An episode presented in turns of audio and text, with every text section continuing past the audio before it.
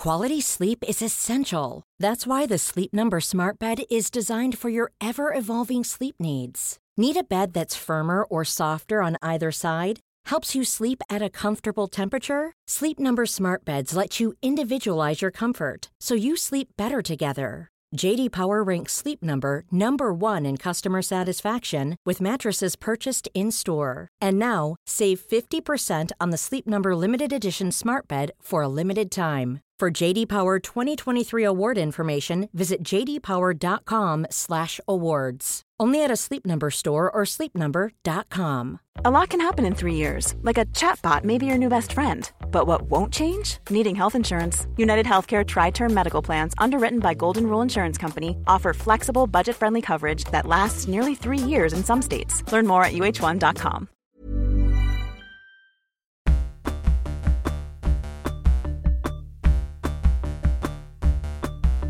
Hello and welcome to our presentation on What's the Crack with Public Engagement. If you do not already know, my name's Elle Wadsworth and we have Lindsey Hines and Rob Calder with us. Hi. Hello. And we are researchers from the National Addiction Centre. We will be doing our presentation on our pilot podcast, What's the Crack, which is a podcast that looks at the research behind the behind news stories in the media. Um, so this is what we're going to go through in this um, uh, podcast slash presentation. So we're going to talk, talk about public engagement, some of the reasons for making a podcast about the listeners, about funding, um, about some more about public engagement. Um, quite a lot of it about the practicalities of recording a podcast because we learned quite a lot about about that, um, and then some ideas about the future about uh, how to potentially take it forward. Um, but before we do, just kind of why would why did we do this? It was a kind of fleeting idea um, that we we talked about over lunch, and then all of a sudden we were committed for six months, which was um, too much to back out of somehow. Um, and there were a few ideas for why we wanted to do a podcast. Uh, one was we thought um, we were having kind of quite a lot of it conversations that we were finding interesting about addictions, about how um, the bits of research that we were involved in linked and, and sometimes didn't link with each other.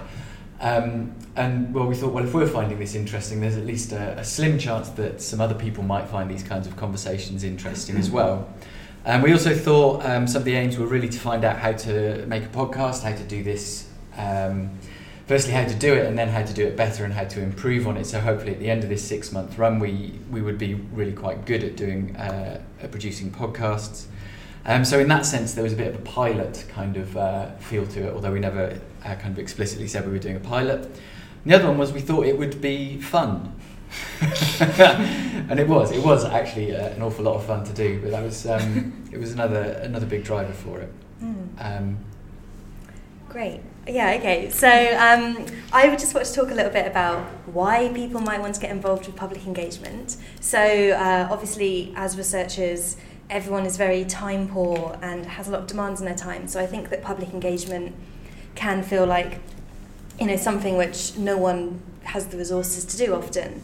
Um, and it was certainly something that none of us had done before. We'd all done presentations to non-specialist audiences, but being involved in like a concentrated public engagement process, uh, process and project was something very new to us. So I'm just going to talk a bit about the benefits that we got from doing it. So I'd say that one of the main things which has come out of this for the three of us is that it's really increased our visibility within the field. So because we're putting out this podcast regularly and talking about these issues, I think we've become known to a much uh, wider number of people as people who have expertise in this area. Um, so that's had some direct benefits for us um, in that we've been invited to talk on panels about public engagement, um, and soon Elle will be talking on a panel with um, Professor David Nutt of uh, Imperial College about um, experts and their role in society. So, I mean, I think it's very slim chance that we would have had these opportunities if we hadn't done this podcast. So that's um, so you know we are getting a lot out of it as well for us. Um, it's also been very useful for improving our own communication skills. So, recording a podcast is like an iterative process where you record something and then you have to go through the painful process of listening to yourself back, um, which is uh, you know difficult to get used to, but also something which is really useful for developing your communication style. And it's made all of us, I think, think a lot about how we convey information and the tone of our voice and things like that. Things like that. Uh, so, and trying to cut out saying things like that and trailing off.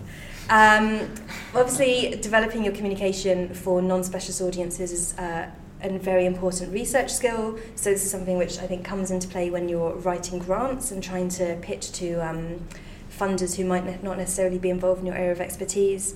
And maybe in developing collaborations when you're working with people from other areas, that you need to be able to convey uh, your area to people who don't necessarily have the knowledge uh, and expertise in it. And so I think that's something which has been useful for us in developing that skill as well.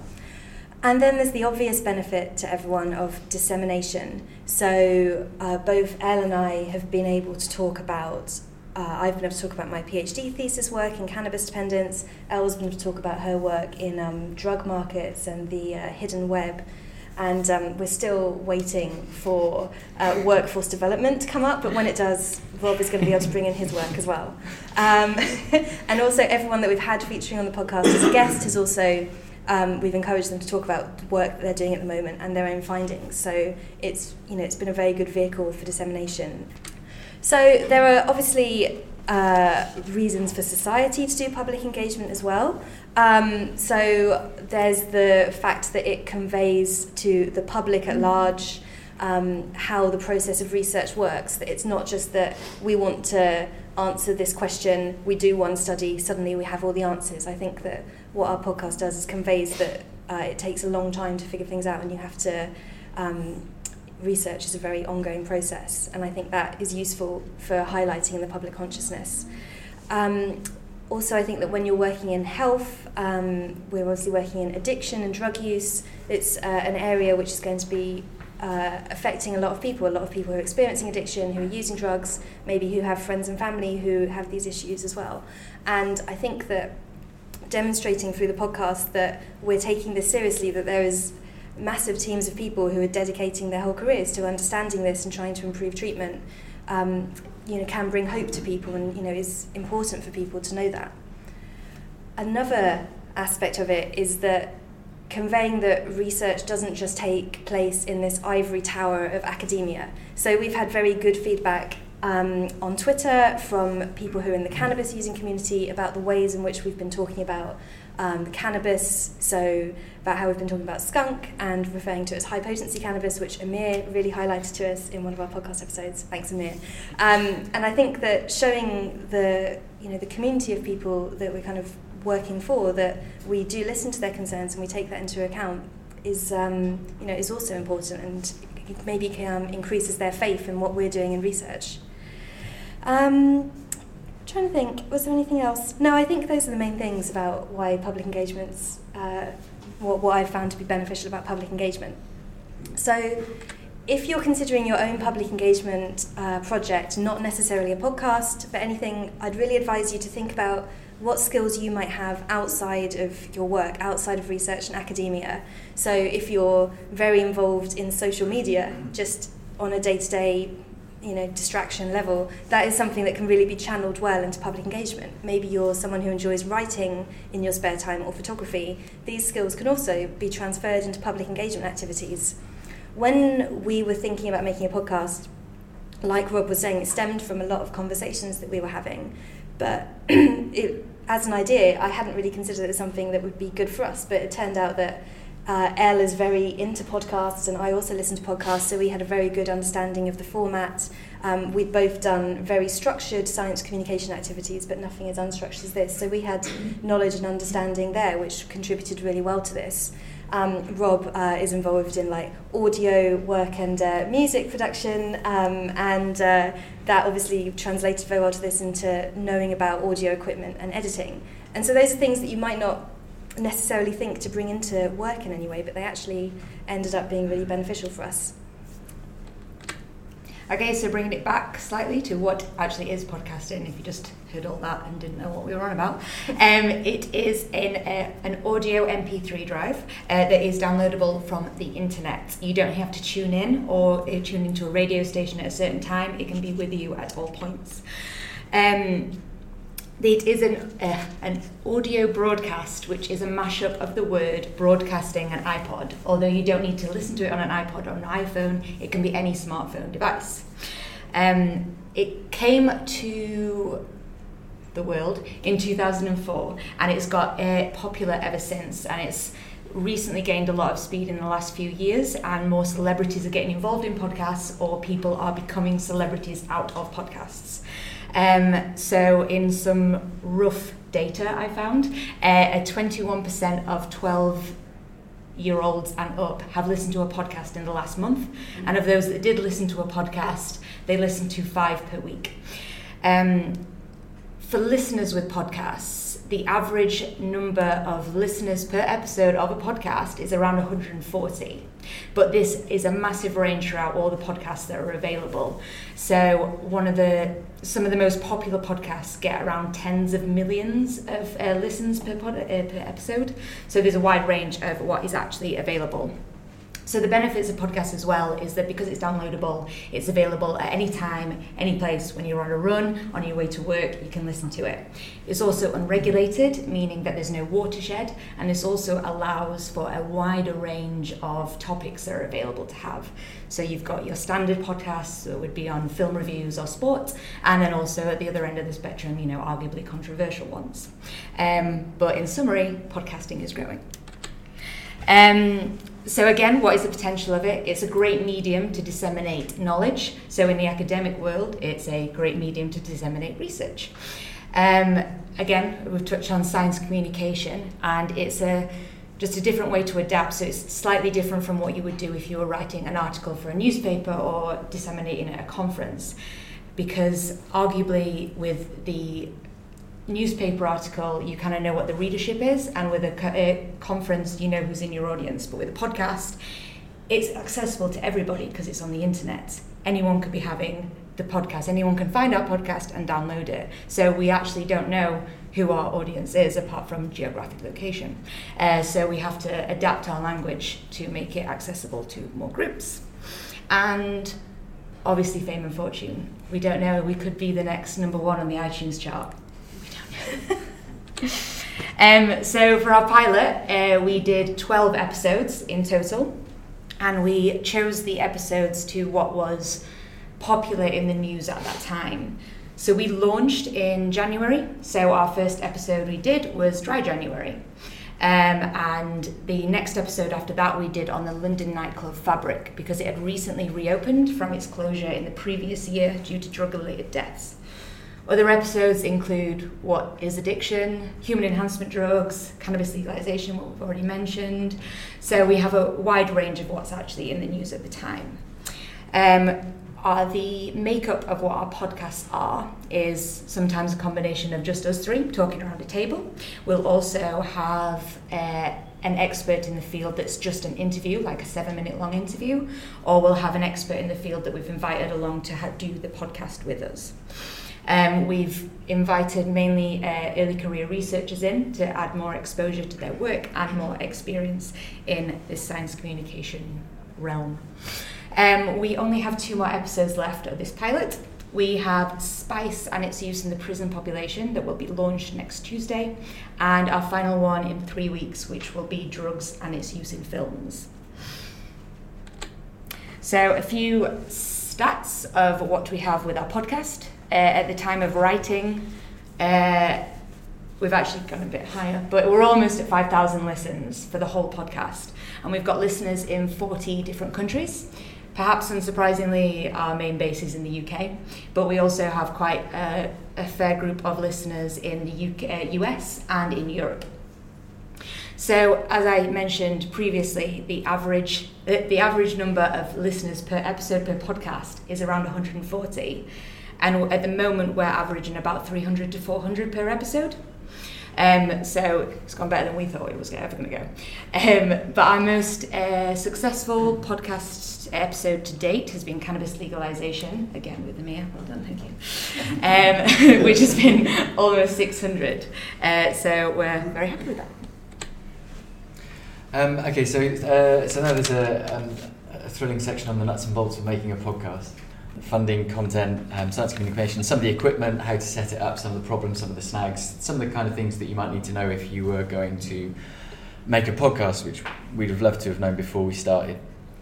So um, this is this is the kind of first part really is about uh, generating content and this matches up well with um, audience because um, as I'll explain in a, a, number of slides time matching up your content with the audience is um, good so this is um, uh, these are the kind of stages that we go through. So there's a whole preparation uh, time before the podcast. So um, Elle was the host on most of the podcasts and so um, needed to put together a kind of really brief layperson's uh, plain English summary for the very beginning of the podcast to introduce the subject, introduce the uh, researcher, introduce the guest, and just kind of cover what we were going to go over.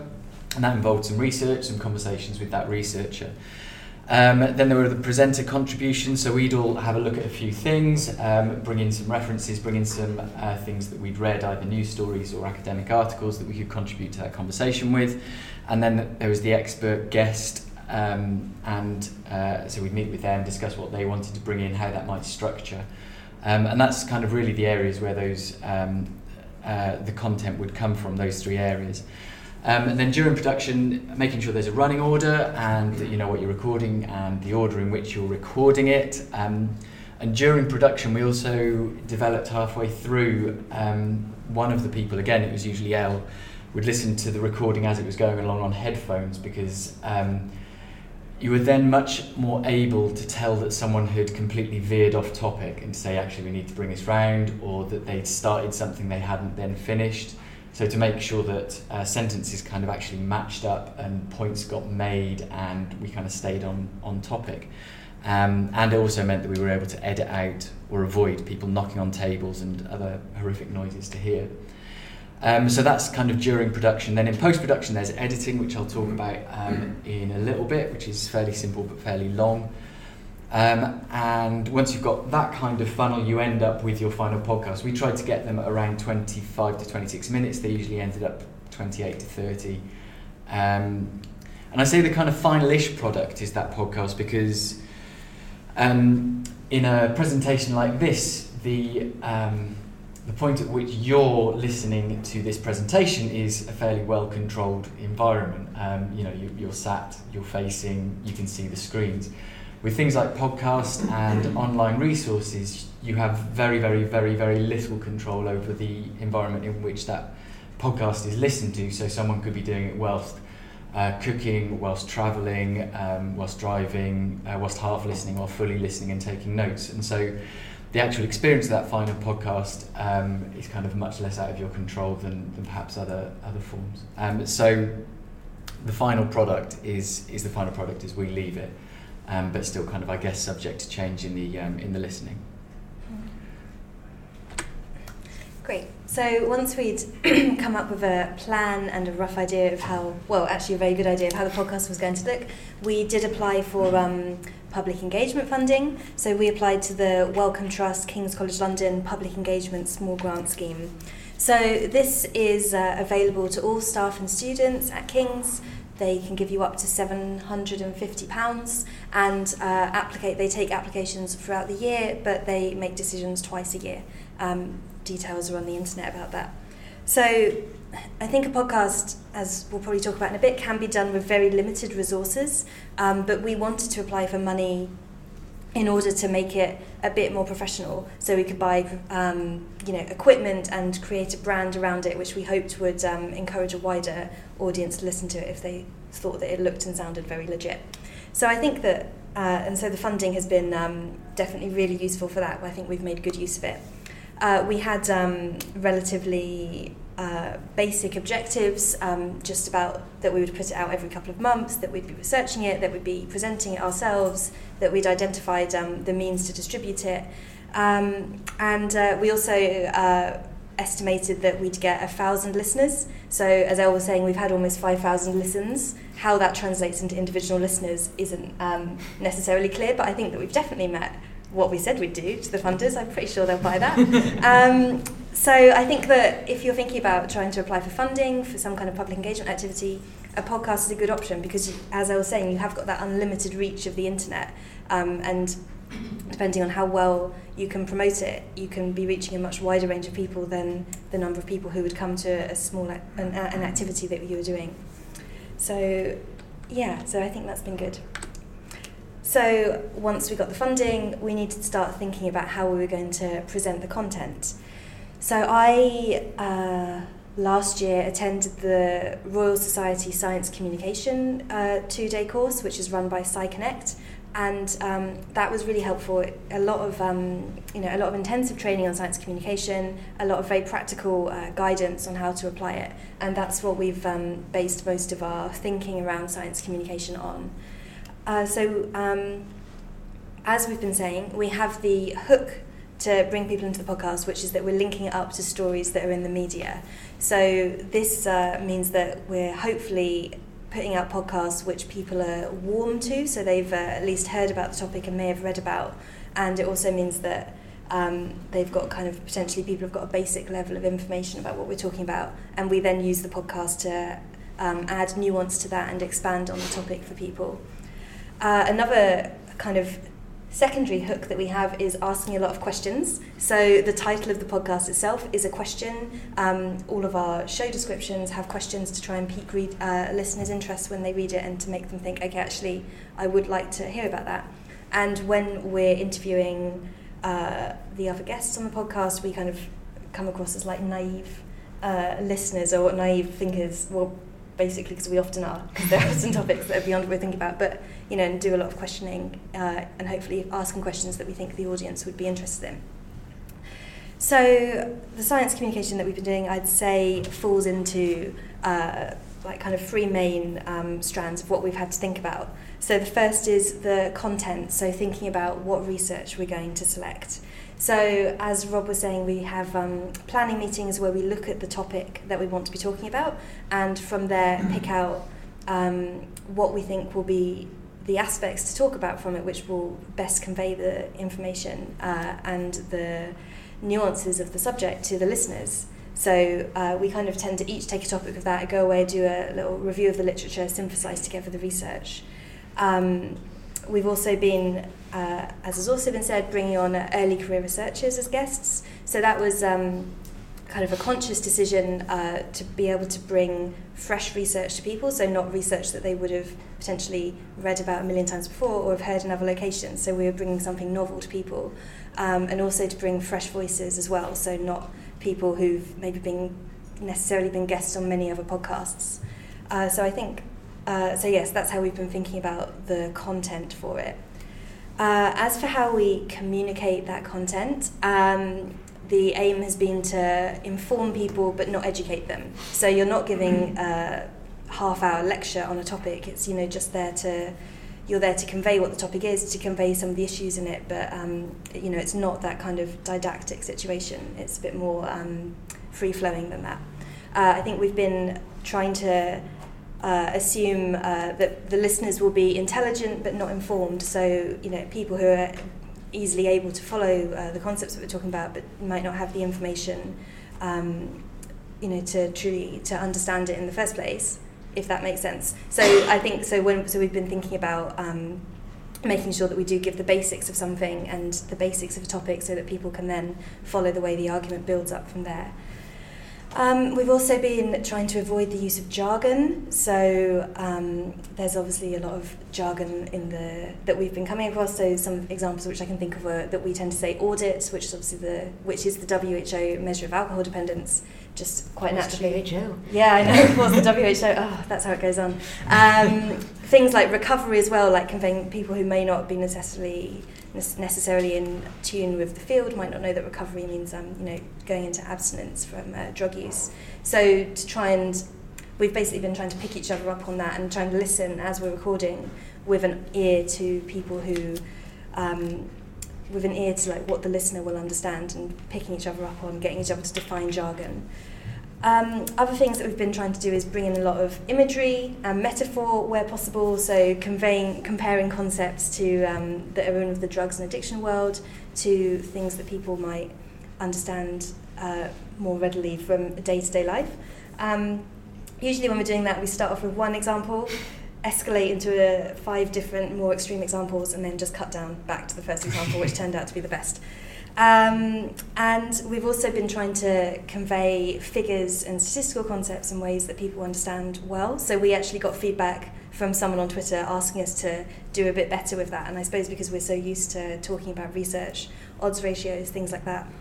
Um, whilst we're never saying odds ratios, when we're talking about increases in likelihood, that isn't something that the public necessarily understand as uh, easily as we do. So we've been trying to make that clearer, and when we're talking about percentages, to talk about uh, percentages in real terms. So rather than 20% of people saying uh, 2 in 10 people would find this. So those were some, uh, you know, some, it was really, like we're saying, a learning curve with it and understanding. And I think we did get a lot better.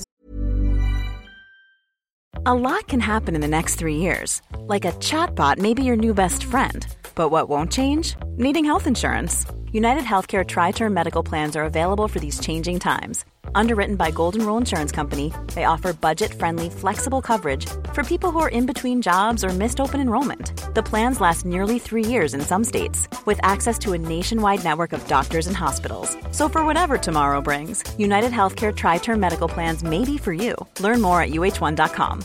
Hey, I'm Ryan Reynolds. At Mint Mobile, we like to do the opposite of what Big Wireless does. They charge you a lot we charge you a little. So naturally, when they announced they'd be raising their prices due to inflation, we decided to deflate our prices due to not hating you. That's right. We're cutting the price of Mint Unlimited from $30 a month to just $15 a month. Give it a try at mintmobile.com slash switch. $45 upfront for three months plus taxes and fees. Promo for new customers for limited time. Unlimited more than 40 gigabytes per month. Slows. Full terms at mintmobile.com. Planning for your next trip? Elevate your travel style with Quince. Quince has all the jet setting essentials you'll want for your next getaway, like European linen, premium luggage options, buttery soft Italian leather bags, and so much more. And is all priced at 50 to 80% less than similar brands. Plus, Quince only works with factories that use safe and ethical manufacturing practices.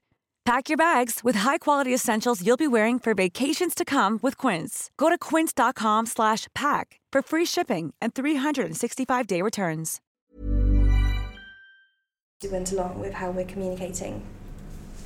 Another, so which brings me on to a, like a small tangent of why a podcast is good if you want to practice your science communication, because of the amount of re-recording and editing that we're able to do. If um, someone says something and it isn't clear enough, and uh, we can then rethink it, go back to it, and re-record it, and then just edit it into the podcast at a later point. So it's been really useful for that for us and for making sure that you don't just get one shot at communicating something, you can um, improve upon it. And so both of those things about uh, content and how we're conveying the information really overlap with um, audience. So the audience is at the core of how you think about those two things. Um, and when we started out with the podcast, our vision I'll try not to overlap too much with, Rob's, with what Rob's going to say later. But our vision was that we'd be producing it for psychology undergraduates. So I think we were bringing, like, kind of bringing in a lot of psychology in some ways and how it links to different psychology terms. Um, whether or not that is who our audience is, again, TBC later in the podcast. Um, but certainly when we're thinking about it, um, I think the key things for us have been remembering, trying to convey stuff to an audience who maybe don't have a lot of uh, knowledge of drug use and individual drugs. So, uh, explaining how different drugs work, what effects they have, and how that might relate to problems that develop, and also conveying um, harm reduction. So, we really, or certainly my research tends to come from a stance of harm reduction, but it's important to remember that that isn't something which is widely um, endorsed in the general public. And so, we've often I think a lot of our podcasts have been starting from the point of this is the problem why is the solution not just tell people to stop this and why might we want to bring in harm reduction practices and I think we've done that quite well in some of the podcasts. Um, so yeah, and I think important always to think about what messages you want people to take away from the podcast. So that is something that we'd always try and have in mind throughout the producing of it and the editing process. So what did we want people to know by the end of it? So those are my thoughts on science communication. Um, okay, so this is um, it's the basic equipment that uh, that we paid for because recording audio is relatively simple. Um, but we did get the money, uh, so it was worth worth buying a few things. Um, and the main objective for this really, so we got we got a nice microphone called a Yeti, a Blue Yeti, and we got some headphones to listen to ourselves back, and we got the uh, got the photos. Um, with things like uh, getting a nice microphone, it's really about removing barriers between uh, the content and the um, and the listener. So I think some of the early ones we did were just with a, like a very basic uh, handheld um, qualitative interview recorder and sat uh, outside at a cafe. And so every time, if the audio's bad, it's a barrier for the listener um, that they have to then get through. If a plane goes past or a motorbike goes past, it's a barrier that the listener has to get through to get to that content. And the more barriers there are, the more liable you are to have drop off, or the harder it becomes for your listener to listen. So really, we use that funding to try and reduce as many of those barriers as possible. And the same with the photo, so that there was a real kind of branding, so you can tell by looking at the photo that this is what this is about. You don't have to kind of search for that information, just trying to make it make that as, as easy as possible. But ultimately, the uh, the only real essential is uh, is a handheld recorder, or even what you've got on your smartphone. Um, I've listened to a couple of podcasts. Um, from some other universities, and they've been done on a smartphone in, in a public area, and they're fine. If um, if you want to know about the content of that conversation. So if it's on a specific uh, topic with a researcher whose opinion you really want to know, then actually that is fine. It's it, it's it's it's fine. The content then drives that. It's fine. Um, so that's the only essential, but you can then spend obviously more money. Uh, the two things that were really really useful in kind of upping the quality of ours was the good microphone in a quiet room. Um, so uh, Kyle Dyer and the distance learning people kindly let us use their studio, and it's quiet in two ways. One is that it's quiet from outside noise, so you don't get aeroplanes and motorbikes, and the other is that it's quiet in terms of uh, sound reflection. So the more soft furnishings there are around a room, the less echoes you have, and those echoes come through, and they can be quite difficult to listen to at some frequencies. Um, so the more kind of deadened that room becomes, the easier it is just to listen to the to the voice and, and the content and, and what people are actually saying. And the microphone really made a difference again in, in just having it, having something that was easier to listen to, not not quite so harsh or, or tinny. Um, and then there's editing. Um, so this is a, free program called Audacity um, that you can well it's a free yeah you can download it for free because it's a free program. Um, and it's relatively simple to use. It's just kind of click and drag. So there you just highlight a bit of a conversation where someone's gone off on a tangent that you don't want anymore, and you just hit delete and it gets rid of it. Or you can insert bits from one area to the other. It's, it's a relatively straightforward process and really, really simple to learn just from kind of online guides. There's a couple of shortcuts which are worth knowing, but anyone um, who is vaguely conversant with using a computer would be able to use this editing software to edit something down. It does take time though. So if you've got 45 minutes of audio, which is usually what we end up after recording, it takes you 45 minutes to listen to that audio before you've made any edits. So if you've edited it once through, that will probably take an hour and a half. And most of the time, we're editing a few times through, and so actually doing a full edit was taking, say, three or four hours to edit something down so that it was really, um, uh, really kind of tight, really made sense. And there's lots of difficulties with editing, so you remove an analogy um, right at the beginning, and then you have to make sure no one refers to it throughout the rest of the podcast, or else it, it becomes really uh, complicated. Uh, people who talk really quickly are really, really difficult to edit. Um, people who get to the end of a conversation, when someone gets to an end of a, a sentence and someone's wanted to say something for ages, they'll often jump in on the end of that sentence really, really quickly, which as an editor means you can't edit off the end of that sentence without catching into the next sentence, which is really, really, uh, which is really quite tricky.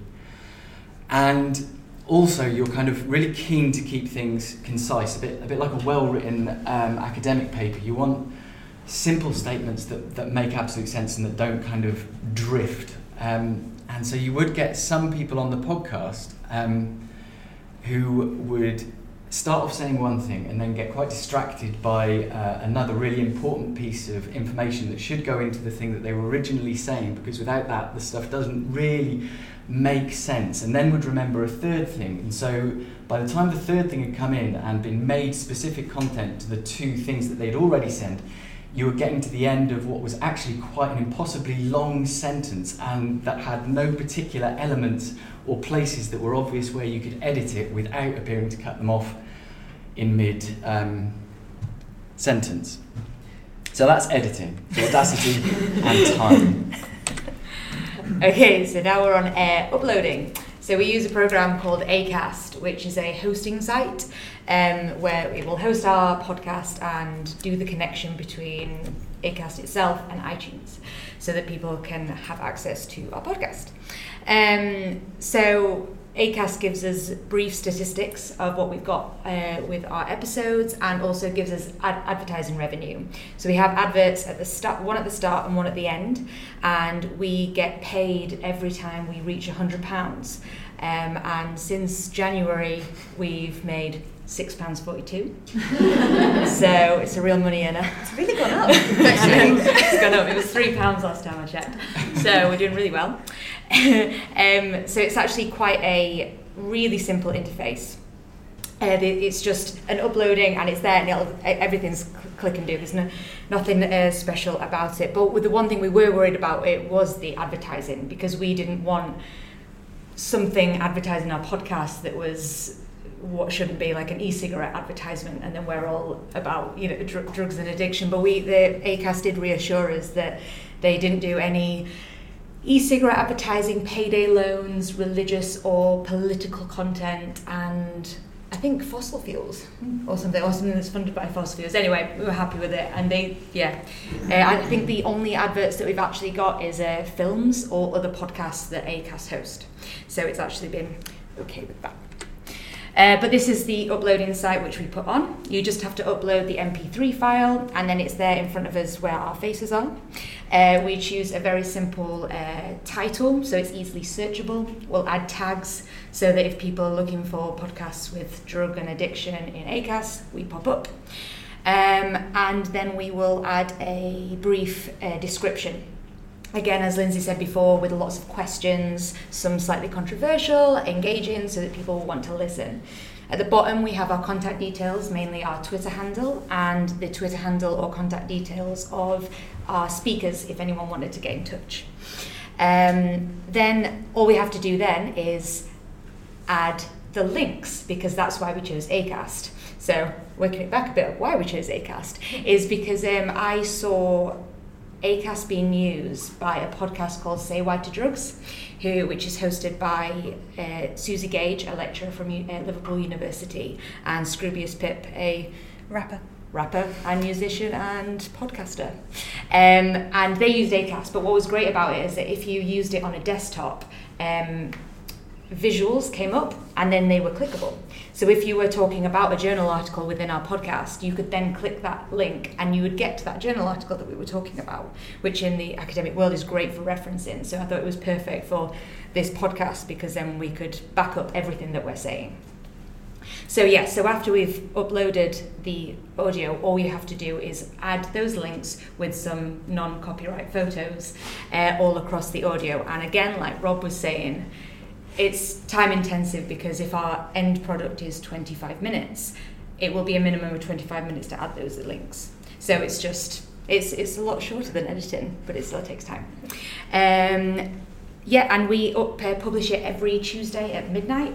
And then at midnight, if the people have subscribed to our podcast on iTunes, that our podcast gets downloaded onto their phones automatically every tu- uh, every fortnight on a Tuesday at midnight. But that's uploading. Mm-hmm.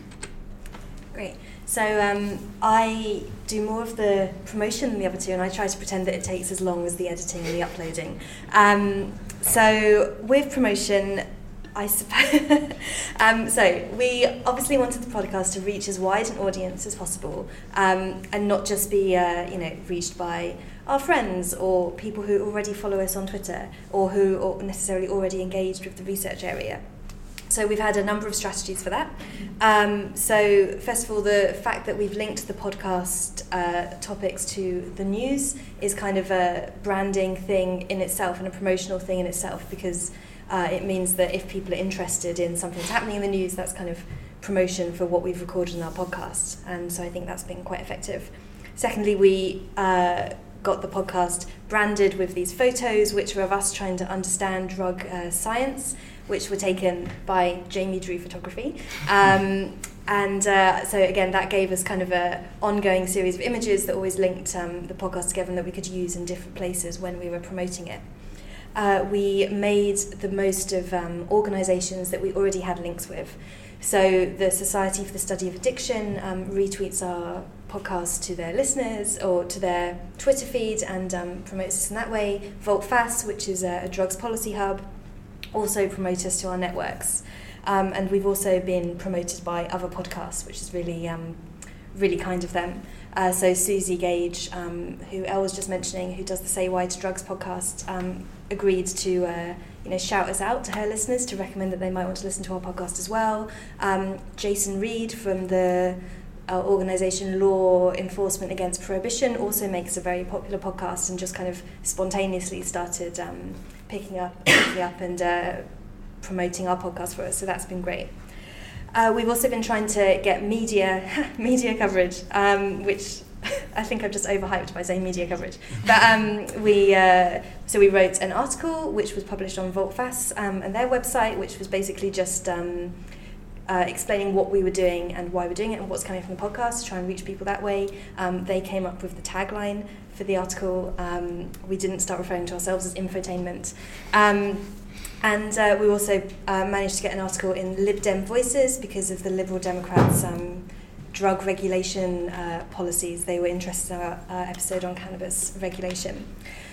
Uh, we didn't really try getting much support from the IOPPN, so they maybe they would have been very supportive of us, but we've certainly been getting it in newsletters, and um, they've also kindly, spontaneously promoted it to incoming master students for us as well. Um, so yes, those are the main promotional angles that we've taken. The main thing about promotion is that we have no idea how effective it's been, so that none of that is able to be monitored. Uh, beyond the fact that more people are listening to it than we have close friends between us, uh, we that's the only way we can assume that promotion has worked in any way. Um, so the main kind of social media promotion that I've been doing is through Twitter. So uh, I use Twitter and I don't use Instagram and Facebook, which is why all of our promotion is only on Twitter. So I suppose that's again like a, a limitation that comes from being a researcher doing public engagement. You know, I'm not a social media manager. I don't have time to be engaging with things that don't come naturally to me. But um, it's been working okay. An advantage of Twitter is that you can get analytic data. So you can see how many people have seen your tweet, how many people have clicked your links, how many people have engaged with it. Um, and that's very useful for uh, you know, letting us know how popular things are. So one strategy I've been using on social media is um, linking uh, any podcast episodes that we've done in the past to news stories that are happening at the time, as I was saying, um, you know, to keep that uh, circulation going.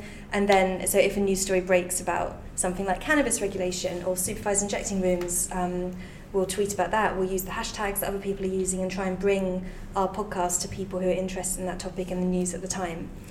Um, did I have something else to say on that? I don't think so. Oh, so that's probably why we get a lot of um, people return to old episodes of our, of our podcast. So people don't just listen as soon as they come out, but we do get a lot of people, uh, we see from the data which we get through ACAST, people listening far down the line from things that we've done months ago.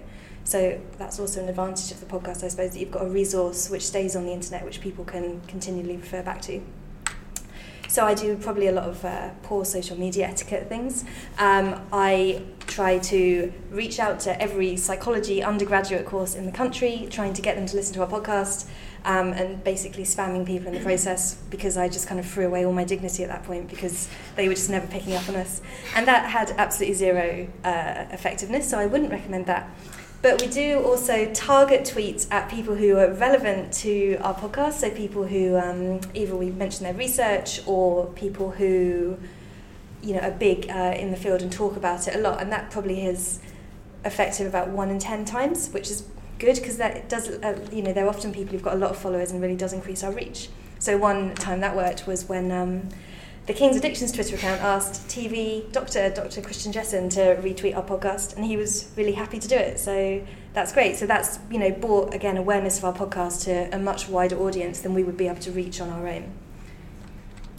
So yeah, I think that's me for social media promotion. I've had some run-ins with BuzzFeed, but we don't need to talk about that too much. Probably here.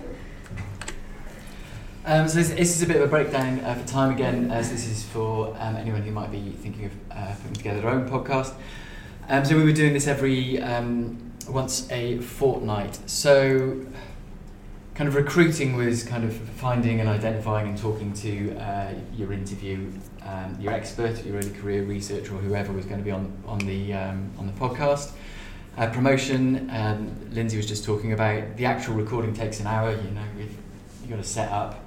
You have to set up, and then you have to work out why your computer can't find the microphone, and then you have to change a few leads around, and then eventually you get to start recording.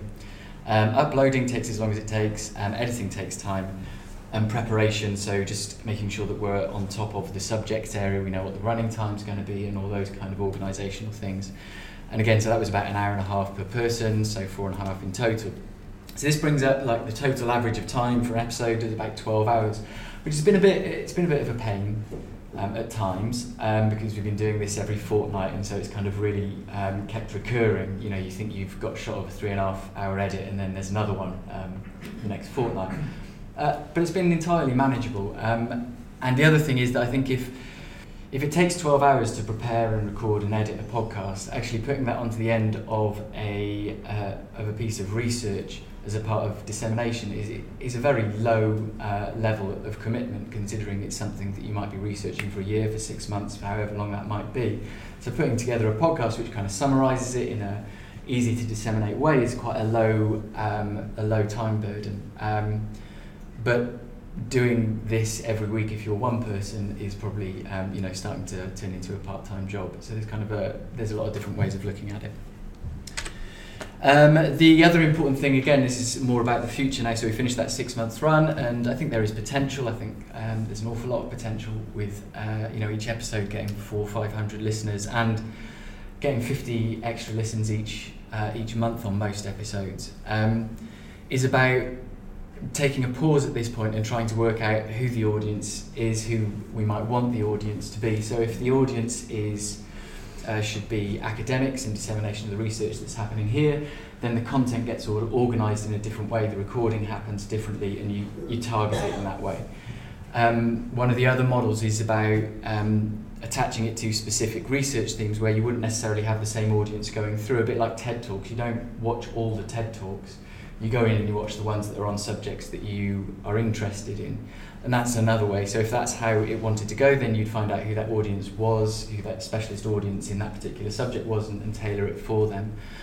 If the audience wanted to be uh, the general public or kind of the um, uh, intelligent but uninformed or whatever that might be, then you'd do it in a different way and you target the, the content, the recording and the dissemination in, in a different way. And it really would drive how you prepare for, how you record it, and how you disseminate those podcasts. Um, so it's just uh, just something worth thinking about. The other way, of course, is just to stick it out there and then try and survey the people who are listening to find out who they are and um, and, and how you might find more of them. Um, but that's a little bit of a clunky way around, maybe. Um, so to the conclusions. Uh, public engagement is good. Um, podcasting, uh, certainly our experience of podcasting is uh, that it's reached yeah, a wide audience. Um, you know, 577 people, or certainly close to 600 on two of the podcasts, and that, that audience was um, was global. Um, listens continue to accrue, which is which is great because um, you know that dissemination keeps going. But it's uh, it, it's worth bearing in mind that the information may start to get out of date, and you need to kind of be aware of what that information is and at the point at which it starts to become false information because there's new information that's made it out of date. There are, you know, there's maintenance problems with the internet. Um, it requires very little money and resources, but does take some time, a bit of time commitment. Um, it does develop new skills in some of the technical aspects of podcasting, you know, laptops and microphones and editing, um, but also in public communication, learning about how you speak, how you interact with people, the kind of questions that work, the kind of questions that don't, the kind of answers to those questions that work, and the kind of answers that don't. Um, promotion is vital, um, and there's a whole world of ways to promote. Um, but again, it's worth kind of bearing in mind trying to work out how you might understand whether, whether and how that works. Um, there's a need to identify the audience and match with content, and this comes to the uh, the Uber analogy, my favourite analogy, which is uh, Uber has made a massive business about getting information that people want to provide. Taxi drivers want to provide the information about where they are and people who use taxis want to know where taxis are, and they've made a massive business out of being the person who, who takes information that people want to provide and gives it to people who want it. And I think there's an opportunity within podcasts to, to do that, to take information from researchers that people want to disseminate and providing it to people who want to listen to that, uh, to that research. Um, and um, throughout the process, uh, as well as being fun, uh, we have also broadened our, our own knowledge. So, doing 12 episodes with people from the department, from outside the department, um, I've learned an awful lot about areas of uh, substance misuse that I had little or no knowledge about before, and that's that's been really really fascinating. That's been really rewarding. Um, and I'd say that'd be my positive thing from the podcast. Um, Oh yeah, my positive thing for the podcast. Obviously, how fun it was, as Rob keeps saying, like with that slight grimace, but it was quite fun. Um, just probably how uh, how useful it is for developing science communication skills, and how much more confident it makes you um, in what you're saying and putting your work out there. That would be my main positive. Al? Well, it was obviously fun.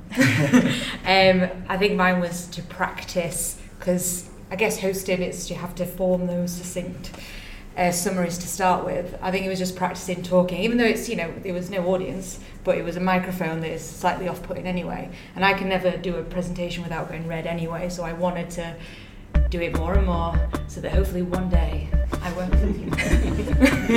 that was mine. fantastic.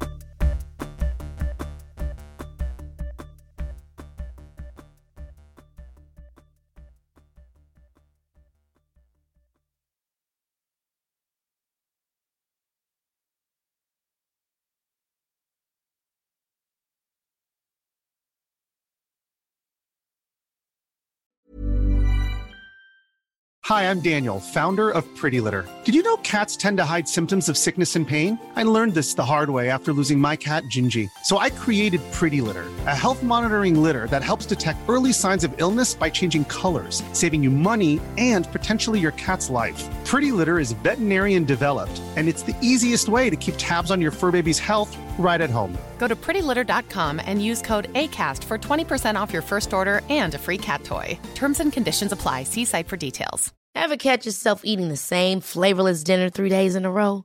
Dreaming of something better? Well, HelloFresh is your guilt free dream come true, baby. It's me, Keke Palmer. Let's wake up those taste buds with hot, juicy pecan crusted chicken or garlic butter shrimp scampi. Mm. Hello Fresh. Stop dreaming of all the delicious possibilities and dig in at HelloFresh.com. Let's get this dinner party started.